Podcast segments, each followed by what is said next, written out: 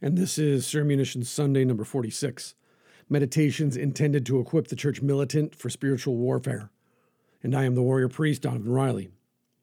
In the name of Jesus, Amen. In the parable about the rich man and Lazarus, Jesus is making a point. The same point he makes in every parable. You cannot hear a single thing that I am saying. How's that to start off a parable? You cannot hear a single thing that I am saying. And after he says this in the parable, he flips this one so that it is really shocking to people. It starts off the way everyone expects. There's a difference between rich and poor, the good and the bad, the right and the wrong. And now everything looks like it's going to go right over the middle of the plate. And then all of a sudden it twists. It's not a fastball, it's a changeup. Jesus starts talking about this strange business about a man in hell who is crying out for help, and Abraham won't give it to him. Now, the worst thing that you can get, the absolute worst thing that you can get, is to get all the way to Jesus and have him tell you a parable. It's awful. You get all the way to Jesus and he tells you a parable, and he is telling you a parable that is a third person story about these guys over here. And what happens when you hear Jesus tell a parable about third persons who are over here? You are sitting there processing what he is saying.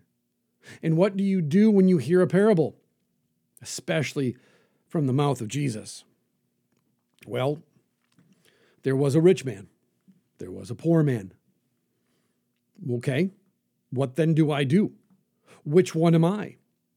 That's how this goes for you and then you try to do what fancy theologians today call placing yourself in the story.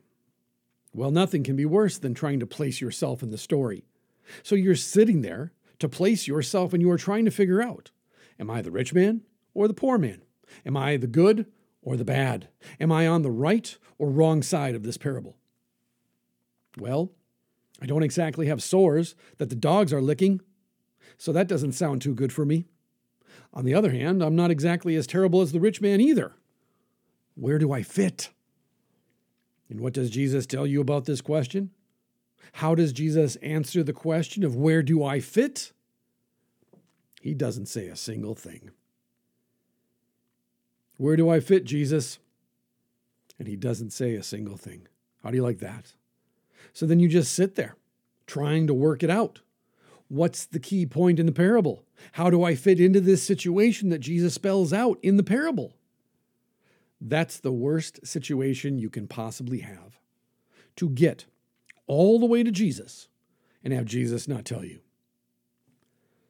So now you have to figure out exactly how this sort of thing is going to end. Because parables from Jesus' lips are very interesting, but they are not the gospel. Then everything turns when Father Abraham is mentioned, and what he is saying is really awful. When you get to Jesus, you don't want a parable. And when you get to Father Abraham, you don't want him talking about the chasm. You don't want him saying to you, Well, I'm sorry. There's a huge ditch between you and me, and there is no bridge. There's no way to cross over from hell to heaven, and all of this is decided. It's over. It's done. There's nothing more to be said. This is a terrible situation in which to be. But you have to remember that in Jesus' day, there was a great fight going on. A great fight. There's always a great fight around this issue, though. Who is the hero of the Bible? Who is the big kahuna in the Bible? Who is number one in the Bible? Well, the two frontrunners were Abraham or Moses. And the big fight is finally about whether the Bible, the Old Testament as we call it, was finally about Moses or finally about Abraham. But there was even a fight about why Abraham was so great. What makes him the father of us all? Which is what this parable is all about, after all. So that it is into his bosom, it is onto his lap that you will be taken in heaven. Not Moses' bosom, not Moses' lap, but into Abraham's bosom, onto Abraham's lap. That's where heaven actually is. That's why Abraham is brought into this story. It's not Moses and the law, but Abraham and the promise that's the key thing. Because between Moses and the law, And Abraham and the promise, there is a great chasm that cannot be crossed. In the parable, heaven is actually where Abraham and the promise are, and hell is where Moses and the law are. So then, the agony of hell, the agony, the pain, the suffering, the affliction, and struggle of hell is to have no promise on which your life is based, but have only the law, which is your record of works, what you have done, and perhaps more importantly, what you have not done. That's all you've got in hell. The record of your works, what you have done and what you have left undone.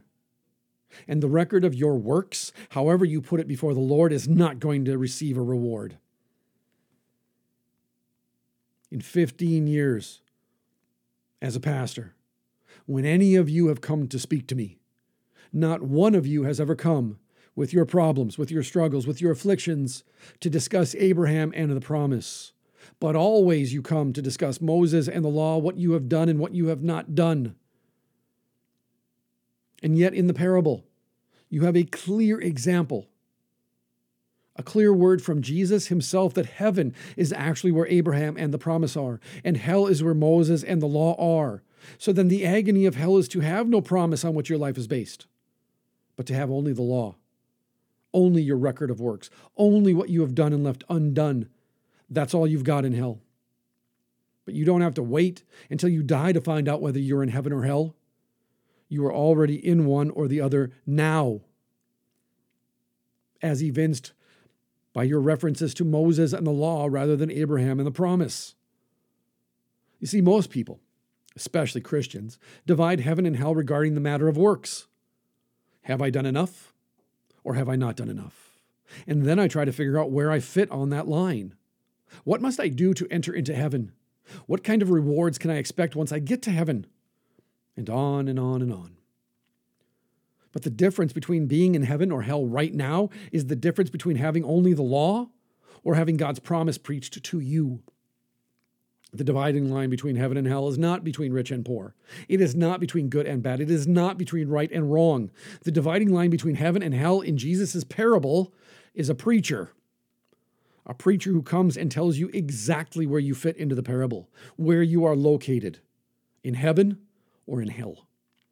And so I come to you again to say to you in Jesus' words not only is there a great chasm between heaven and hell, and a dividing line between the good and the evil, there is also a dividing line between Abraham and Moses, the promise and the law. I am here to you say to you in Jesus' words that when you depend on yourself or your works, you are in hell. But the same word that was spoken to Abraham, I now speak to you. You are forgiven and you are loved for the sake of God's word. You are forgiven and loved for the sake of Christ. You are our Heavenly Father's child now. Now you are in heaven. There is no way, not a, not, not a single way, to make your way across the chasm between heaven and hell by yourself. You cannot make that step. It is not under your control. So, how great is it then? How great is it that you have a preacher sent to you by Jesus, speaking in the Holy Spirit, Jesus' words, applying Jesus' words to you right now, in the present, so that from this day forward you are in the bosom of Abraham. You are sitting on the lap of Abraham, not because of what you have done or left undone, but because Jesus gives you this promise. Now, Instead of a great chasm between you and Abraham, between you and heaven, now there is a great chasm between you and sin, a great chasm, an unbridgeable divide between you and death and Satan. And it will never be crossed again, because not only do you have Father Abraham, you have angels and archangels and all the company of heaven, who with Jesus Christ welcomes you into the promise. And what is the promise? You know it. You've heard it. Today, today you will be with me in paradise. In the name of Jesus, Amen.